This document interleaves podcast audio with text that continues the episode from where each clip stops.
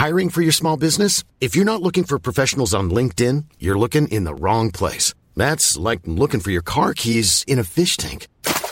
LinkedIn helps you hire professionals you can't find anywhere else, even those who aren't actively searching for a new job but might be open to the perfect role. In a given month, over 70% of LinkedIn users don't even visit other leading job sites. So start looking in the right place. With LinkedIn, you can hire professionals like a professional. Post your free job on linkedin.com slash people today.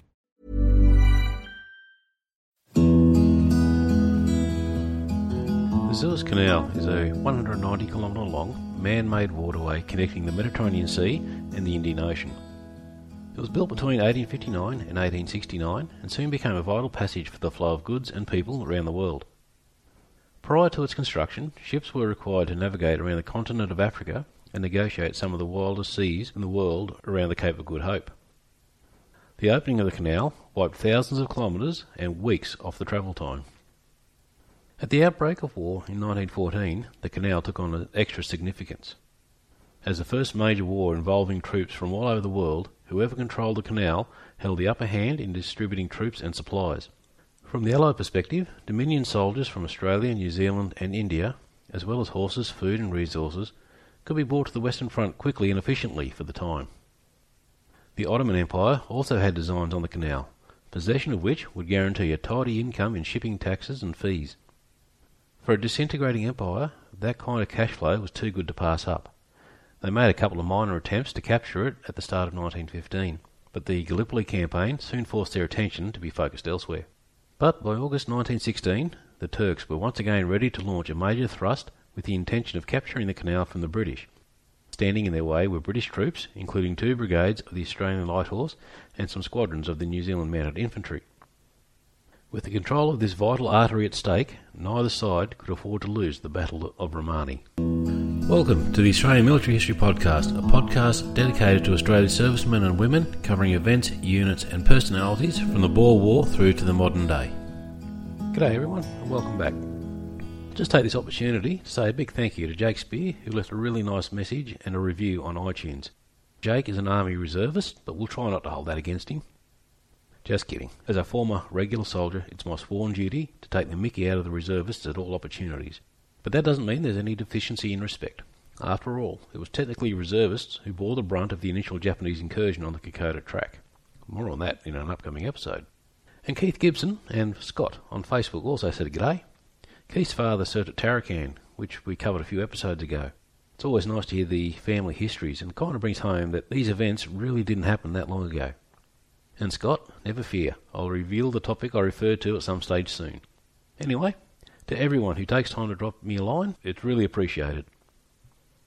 Most of today's episode is taken from the official history on the Sinai and Palestine campaign, written by Henry Gullett. Unfortunately, Gullett wasn't there at the time of the battle, and so he's pieced it together from official records and interviews. Now, it could just be me, but it can be a bit hard to follow the chronology.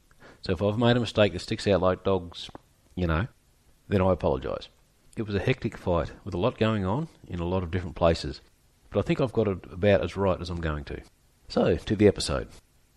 After the evacuation of Gallipoli, the Anzac troops returned to Egypt, where they recuperated, were reinforced, and expanded. The Turks also took some time to recover from their gruelling defence of their homeland.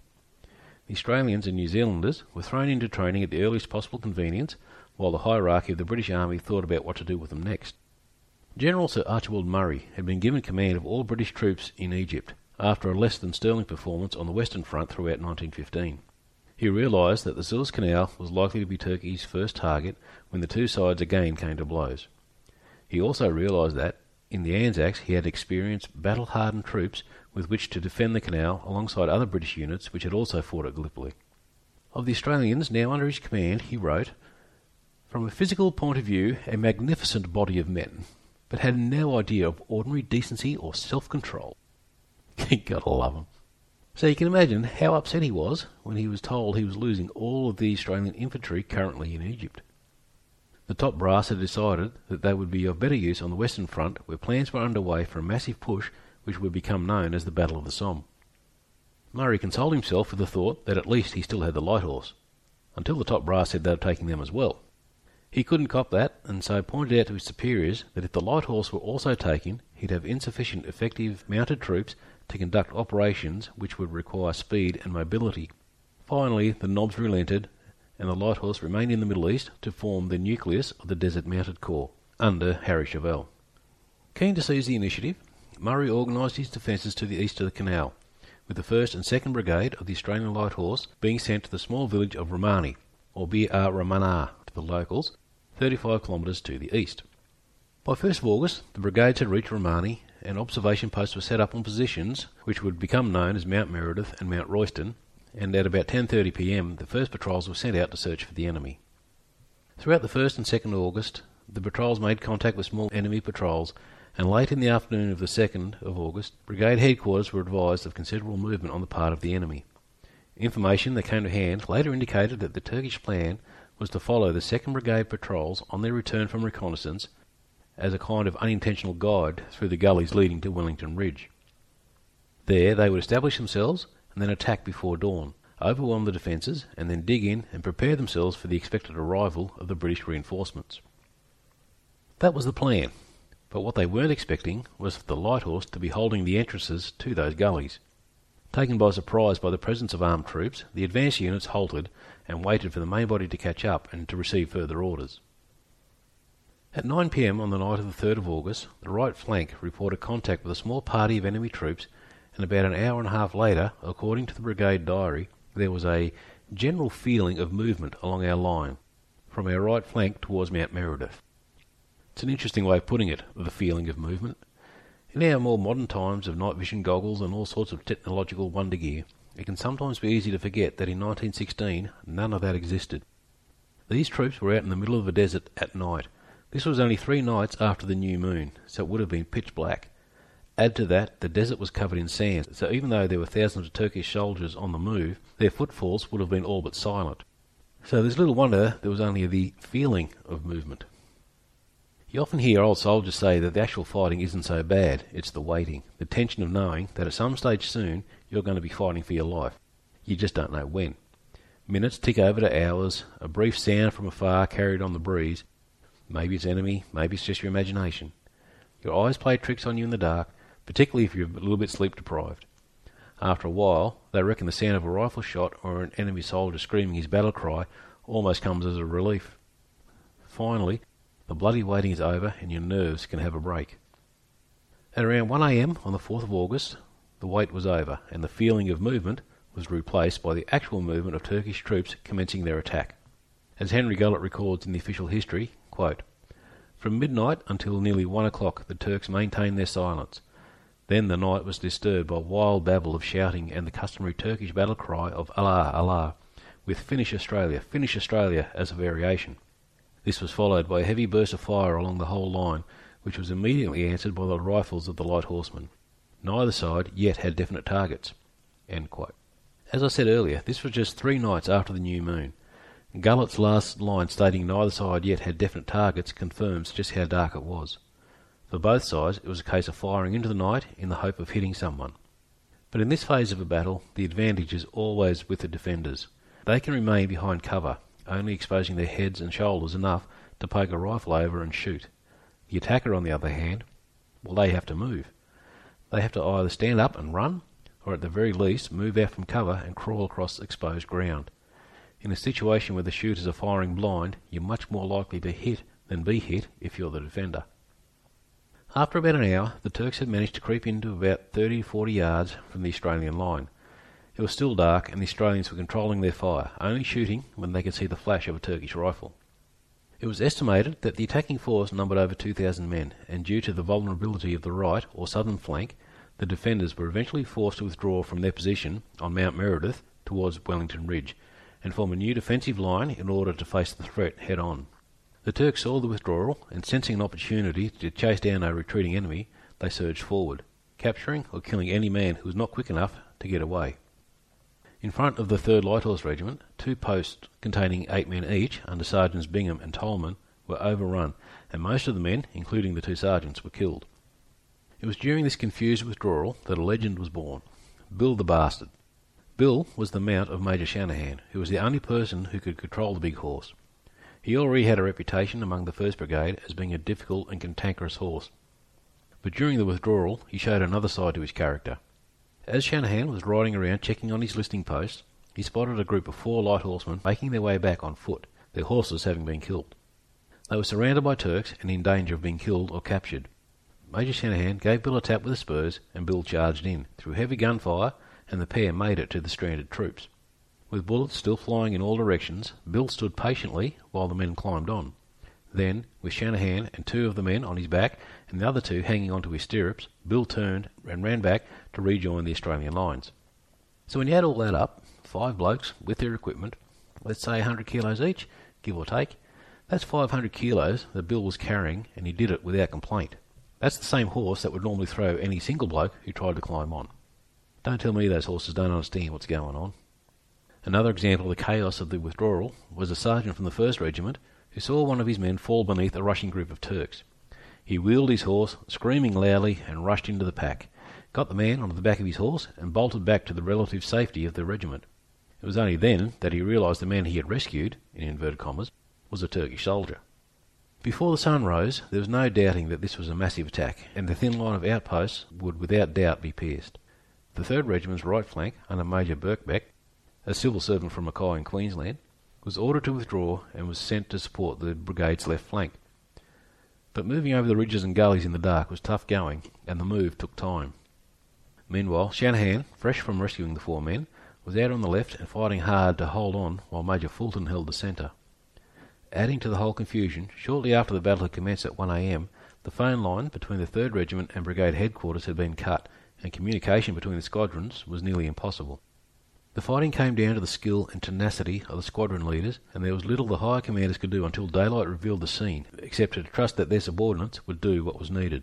At around 2 a.m., Lieutenant Colonel Bourne, commanding officer of the 3rd, sent in his reserve squadron under Captain Stoddart to try and stem some of the Turkish incursions. Many of the Turks had discarded their boots to enable them to move faster through the sand and threw themselves at the defenders on Mount Meredith. The Australians held, but the Turks were pretty much firing at point blank range. At about this time, a large number of Turks attacked at Hod el Anna, a bit to the southwest of Mount Meredith. It was obvious that while the frontal attack was holding the defenders in place, this attack was going to attempt to outflank them. But the Australians on that flank held firm, determined that any ground the Turks might seize would come at a heavy price. There was a brief lull in proceedings while the Turkish main force moved up, and then, at around 2.30, they renewed their attack, aiming at Mount Meredith. Packed close together, they presented an easy target for the Australians, who really just had to shoot to their front and they would hit someone. The frontal attack was held comparatively easily, with the steep slope in front of Fulton's position creating as much of an obstacle as the defenders. But though the frontal attack was repulsed, the flanking attacks met with more success, and by three o'clock the decision to abandon Mount Meredith was made. The 1st Light Horse Regiment had taken the brunt of the attack and had suffered a heavy number of casualties. Five of the regiment's captains had been wounded, and many other ranks had been killed. Shanahan now had his flanks exposed. Birkbeck still hadn't made it into his new position yet, and no one was a 100% sure where he was. Shanahan was ordered to stand his ground. It's one thing to order a squadron to hold their ground, but quite another thing for that squadron to make it happen. The bloke doing the ordering, in this case Lieutenant Colonel Bourne, couldn't have known the full extent of the situation. It was dark, communications were poor, and there were many things happening all at once. From his position, Bourne no doubt thought Shanahan should be able to hold, but from Shanahan's position, things looked very different indeed. He was being attacked from three sides. He had no flank protection, and if the Turks managed to work in behind him, then his squadron would be lost. His casualties were becoming heavy, and by 3:30 a.m. he had no choice but to fall back to where the regiment's horses were being held. Bourne had already identified a fallback position from where he hoped to re-establish the defensive line, and when he was advised that Shanahan had fallen back, he ordered the withdrawal across the entire front. The dismounted Australians in their boots and leggings were slower in moving across the sand than the barefooted Turks, and many diggers were captured. But the majority managed to mount their horses, carrying their wounded mates, and fell back. Bourne described the withdrawal, quote, The bullets were making little spurts of flame all around us owing to the phosphorus in the sand. Here we experienced for the first time the moral effects of turning our backs on the enemy, and the question arose in our minds as we rode, can we reform? The order, section about action front, was given as we reached the position, and was splendidly carried out.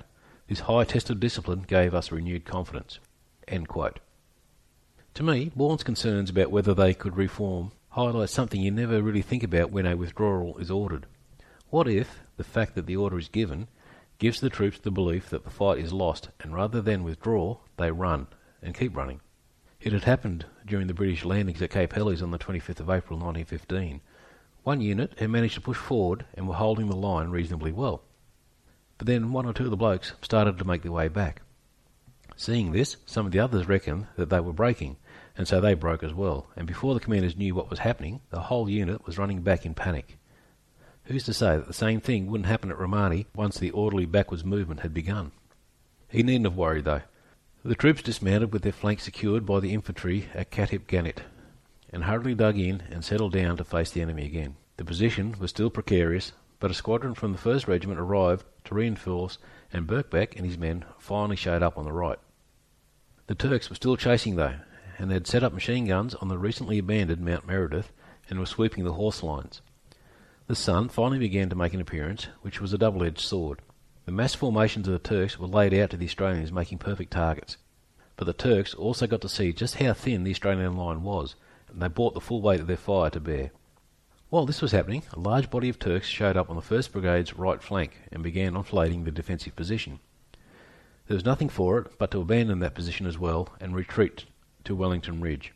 The force moved back in steps with one troop covering the other and leapfrogging back. The Turks made a number of attempts to overwhelm the retiring column, but were thwarted.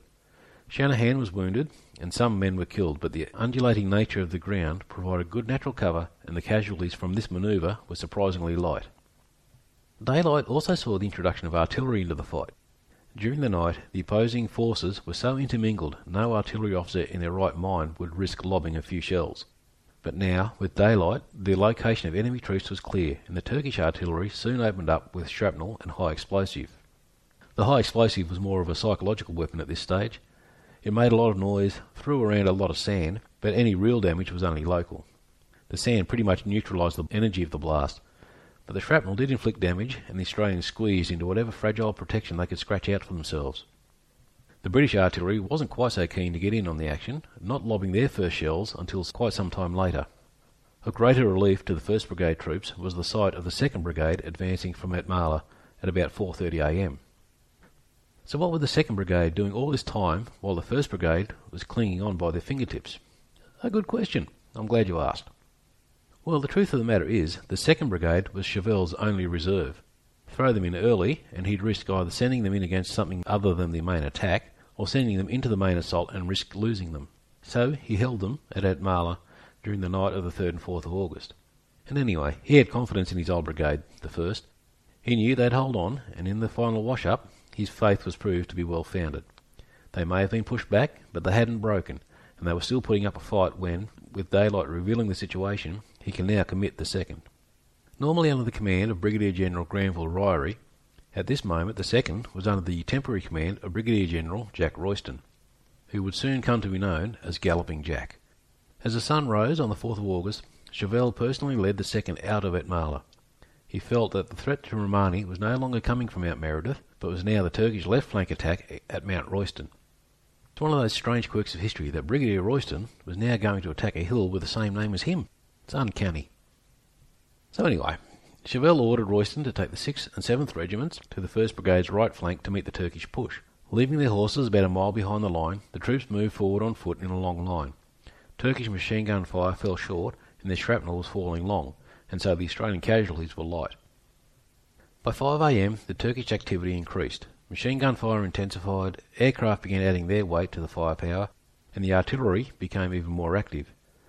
The delay of their advance party early in the morning and the unexpectedly dogged defence meant they were six hours behind schedule.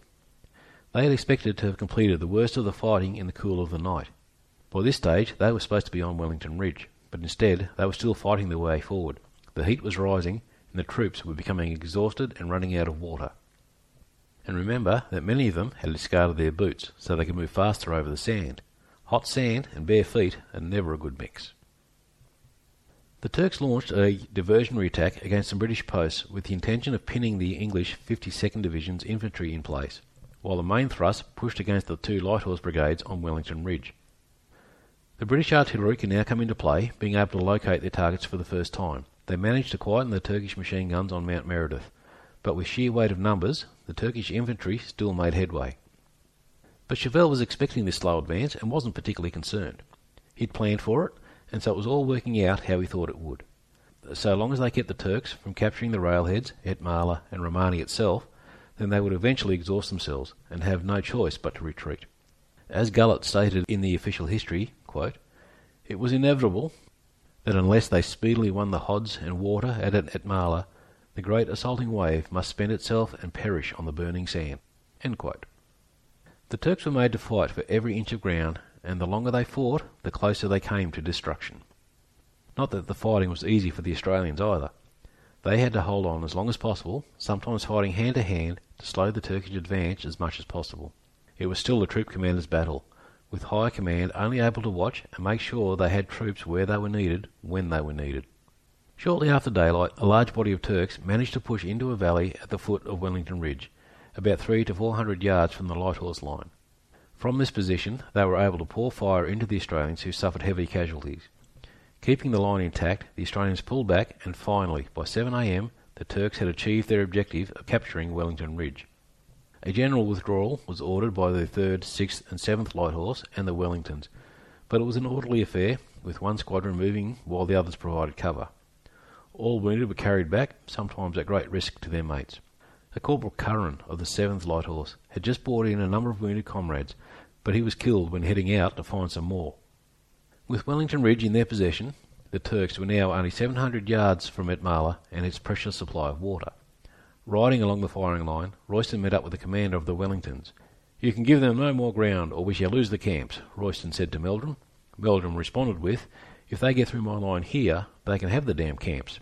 I'm guessing that was his way of saying that the only way the Turks would get through his New Zealanders would be if they killed the lot of them.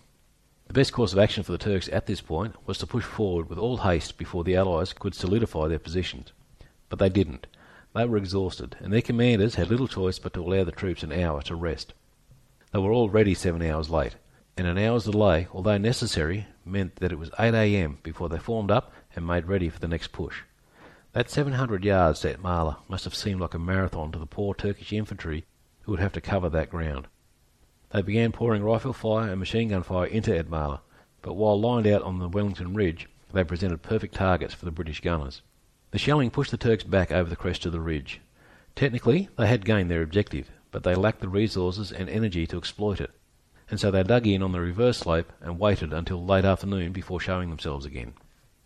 Having seized Wellington Ridge, the Turkish left flank was dangerously exposed to attack, and now was the time for the Allied counterattack. But the vagaries of the British command would come to the fore instead. A quick overview of the command structure might be handy at this point. Murray is the top dog, and he's way back in Cairo. Directly under him was Lawrence, a bit closer to the action at Kantara, but still quite a way back. Then you've got Chauvel and Chaytor looking after the actual scene of the action. Early on in the day, communications to Lawrence were cut, so he had no timely updates as to what was going on. So when the opportunity to hit the Turkish left flank presented itself, Chaytor, who would carry out the attack, had to get authority to do so from his direct supervisor, Lawrence, who obviously couldn't give it because he had no contact with Chaytor. This practice of high command situating themselves back from the front is something which will dog the Allied efforts throughout 1916 and into 1917. The official word on why they were so far back was that they needed that space in order to gain a wider view of the overall situation, so to speak. If they were too far forward, they could only get a localised view. That was the theory, anyway. I'm sure it had nothing to do with Cairo and Kantara being ever so much more comfortable than the privations of forward command. Murray's propensity for commanding from afar would play a large part in his replacement in 1917 by General Allenby. Allenby was always up close to the front, and it's no real surprise that after his appointment, their Allied advance began in earnest. Anyway, back to Romani. Chauvel himself had to charge back to Kantara to tell Lawrence what was going on and to obtain position for Chaytor to attack towards Mount Royston and for Jack Antill's 3rd Light Horse Brigade to strike towards Bir el Nus. If the name Antill rings a bell, he was the major back in 1915 at the Neck who kept telling the 10th Light Horse to push on despite the first two waves from the 8th Light Horse being completely wiped out. Another 300 odd men killed for no reason didn't seem to have harmed his career any. By Romani, he was a brigadier. Anyway, he didn't have any impact upon Romani, as he didn't get into position until after the day's fighting was done. The delay in receiving orders from Lawrence pretty much saw the opportunity lost. Chaytor was still on his way, and as I said, Antill wouldn't get to the scene until the fighting was over for the day. The Turks, on the other hand, were keen to keep things moving. Just after 7 pm, a brigade strength of infantry with some mounted troops advanced between Mount Royston and Atmala, and after an hour, General Royston reported that the Turks were enveloping his right flank. The move brought the Turks into range of some Gloucester yeomanry, who opened up but were more of a nuisance value than any real threat, and Royston's position was still serious. Chauvel had no option but to extend his line to meet the attack. Fortunately, a forward-thinking battalion commander of the 52nd Division, during the withdrawal from Wellington Ridge, had taken it upon himself to occupy a position on the extreme left of the Australian position. Chauvel was able to ask for support from this battalion, and two companies were put into the fight to help Royston. I bet you that battalion commander got a nice bottle of wine and a profuse thank you from Chauvel after it was all over. By 11 o'clock, the situation had stabilised and the front around Wellington Ridge became stationary. The British 52nd Division had taken very little part in the fighting to this point, holding their area against any possible attack. But now, the Turks obviously checked, Chauvel wanted to prepare for the next phase, which would be a mounted pursuit of the Turks. To do this, he needed his mounted troops on horses, but all those troops were currently holding the line. Chauvel requested the 52nd Division to send a brigade to replace the light horse to allow these troops to have a breather and to get their horses watered and ready for what they do best. But again, the command structure complicated things. General Smith of the 52nd was also under the direct command of Lawrence back in Kantara. The brigade commander had to get Smith's permission, and just like Chaytor, Smith had to get permission from Lawrence to fulfill Chauvel's wishes. But it was all academic anyway, because Smith had already decided he was going to launch a counterattack of his own, using his infantry, and the brigade Chauvel wanted was Smith's reserve brigade for this counterattack. So Chauvel just had to accept and watch a golden opportunity for a mounted attack slip away. I don't really know what his default temperament was, but I'm pretty sure he may have muttered a profanity or three under his breath at this stage. I would have. Unfortunately, it's very difficult to find any records of what the Turks were thinking at this time. But you've got a feel for them. They've just thrown everything at this attack.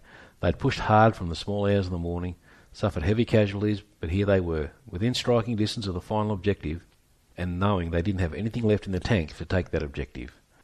Nor can they hold their gains. They don't have the water, the food, or the ammunition to sit there and fend off attack after attack.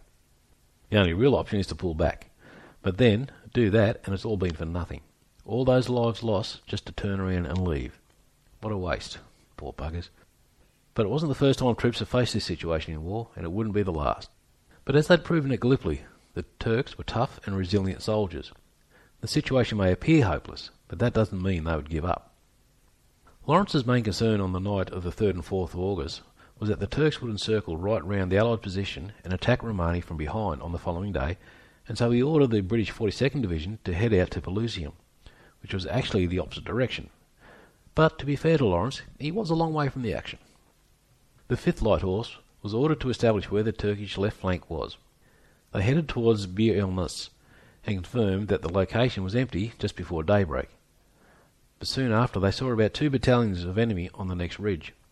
The Turks opened fire with rifle and machine guns, and Wilson, commanding the patrol, reckoned he'd done what he'd been ordered to do.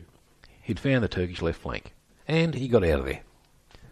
Fortunately, this was reported to Lawrence and convinced him that Romani wasn't going to be attacked from behind, and so he was able to send the 42nd to provide reinforcements at the pointy end rather than guarding an empty patch of desert. Chauvel sent a squadron of the 6th Light Horse under Major Cross to counter this Turkish advance on his right. Soon the rest of the 6th under Lieutenant Colonel Fuller joined that squadron, and they were soon kept busy by about 2,000 Turkish troops at a range of about 800 yards. They inflicted heavy casualties, but as they always seem to do, the Turks got to within bayonet range of the Australians, who were obliged to fall back about 700 yards. The third light horse came to the assistance of the sixth, as well as a couple of infantry details who were dug in on a number of small redoubts. But the Turks kept on coming and were enveloping Fuller's right flank, and the sixth was pulled back to circle around the third and extend the right flank. When the sixth settled into their new digs, the Turks were about a thousand yards away on low ground in front of Mount Royston. The Australians had the high ground and were able to observe just about all the Turkish movements. Although the Australians were overextended and very thin on the ground, this ability to direct intense fire whenever the Turks exposed themselves gave the Turks an overestimation of the Allied numbers. They halted and dug in. By this stage, the constant stretching of his line to the right meant Chauvel's line in front of Wellington Ridge was perilously thin. The 7th Regiment was so close to Marly that in the afternoon the cooks managed to bring hot tea up to the front line. Despite being so close, the Turks made no attempt to push forward. Maybe they were hoping the attack on their left flank would do the job. It wasn't long afterwards that Chaytor finally arrived at the scene, and the Gloucesters inquired if Chaytor would attack Mount Royston, and Chaytor advised that yes, yes they would. Chaytor's assault now made Mount Royston the critical point of the battlefield. If Chaytor could smash the Turkish flank, then their entire force would be at risk. The horse artillery concentrated its fire on the small depressions and dunes around Mount Royston in order to keep the Turks pinned to the position. Chaytor arrived with the Canterbury Mounted Rifles, a few Aucklanders, and some yeomanry. The 127th Infantry Brigade was on its way, but were not yet available.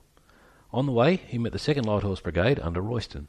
The second had been fighting hard all day, and Royston, despite being in his sixties, had spent the day riding around the brigade front encouraging his troops, telling them that the Turks were just about done, despite the troops being acutely aware, for most part, that this wasn't the case. Not that it mattered. Galloping Jack was well loved by his lads by this stage. The rumour going around was that he had worn out fourteen horses throughout the day. He had also received a wound to the thigh, but only went to have it seen to upon orders from Chauvel. But he was impatient to return to his brigade, and so he took off before the medical orderly had finished tying the bandage. The sight of him charging around the brigade front with a bloody bandage streaming from his thigh heartened the Australians no end. I mean, how could they possibly lose with someone like Galloping Jack at their head? Royston gave Chaytor a rough description of the situation, and Chaytor sent his troops forward. It was a long, hard slog in the intense heat, with the hot sand almost cooking the leather boots of the Kiwis. The Turks, as they always did on the defence, dug in and held on to the, each position until it was pointless to continue. Slowly but surely, the New Zealanders rooted out the defenders from around Mount Royston, and by 6 pm the Turks began to surrender in large numbers. Chauvel had intended for some light horse units to attempt to retake Wellington Ridge as soon as Mount Royston was taken, but light was fading fast and the position was too complicated and the men too knackered to be able to take it in the dark. Chauvel ordered everyone to hold their positions and catch whatever rest they could throughout the night. By now, the situation for the Turks was dire. They had suffered heavy loss, they had run out of water, and they knew there was a large body of British infantry heading their way. Many of the prisoners who had been captured by the Allies were suffering from dysentery, suggesting that things were not good in the Turkish camp.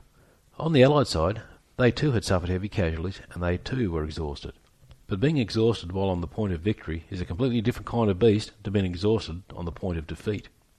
Early the following day, the Allies launched their attack against Wellington Ridge. The fighting was again fierce, but the Turks were just about done. The 7th Light Horse, fighting his infantry, fixed bayonets and charged the Turkish line. This broke the Turks on Wellington Ridge, and they fell back in full retreat. The Turkish command saw this and realised that the game was up and ordered a general withdrawal. The Anzacs kept following the retreating enemy, taking many prisoners until the Turks made a stand at Katia. At 2.15 p.m., with the 1st Light Horse Brigade on the right, the New Zealand Mounted Infantry in the centre, and the 2nd Light Horse Brigade on the left, orders were given to attack the positions. The advance went forward in line, and as the diary of the 1st Light Horse Brigade states, not a single horse was lost, although the machine gun and rifle fire was very heavy. They advanced to the Turkish line and captured part of the defences, However, daylight was fading, and the horses were not in any condition to continue advancing. Many had not had food or water since fighting began early on the previous day. Katia had no substantial supply of water or fodder for the horses, and so the order to withdraw back to Romani was given. Effectively, the Battle of Romani was over. However, there were still considerable Turkish forces in the area. The day following the fighting at Katia, the 6th of August, was spent mostly in tending the horses and clearing the battlefield of dead and wounded men. To maintain a presence forward of the Anzac position, patrols were sent out to dissuade the Turks from mounting another attack. The Turks, however, were done. Far from preparing to attack again, they were beginning their withdrawal, heading back across the Sinai. On 8th of August, the Anzac Mounted Corps moved forward unopposed to occupy Katia, and the long pursuit of the Turkish army across the Middle East had begun. The Suez Canal was secure, but another two years of fighting lay ahead, which would see the Turks and the Desert Mounted Column join battle at Magdhaba, Gaza, Beersheba, Damascus, and Jerusalem, just to name a few. The Anzacs suffered 1,130 casualties, dead and wounded, while the Turks suffered a staggering 9,200 casualties, including over 4,000 taken prisoner. Enjoyed that episode? If so, feel free to leave a comment on the website at AustralianMilitaryHistoryPodcast.com or on Instagram under AMH Podcast or on Facebook. Also, apparently leaving a review on iTunes helps more people to find the podcast, so it'd be very much appreciated if you can head over to iTunes and leave a review and a comment so that more people can learn about the amazing history of Australia at Arms. And remember, if there's any aspect of our military history which you would like to hear about, drop me a line at amhp.media at gmail.com. Thank you for listening to the Australian Military History Podcast.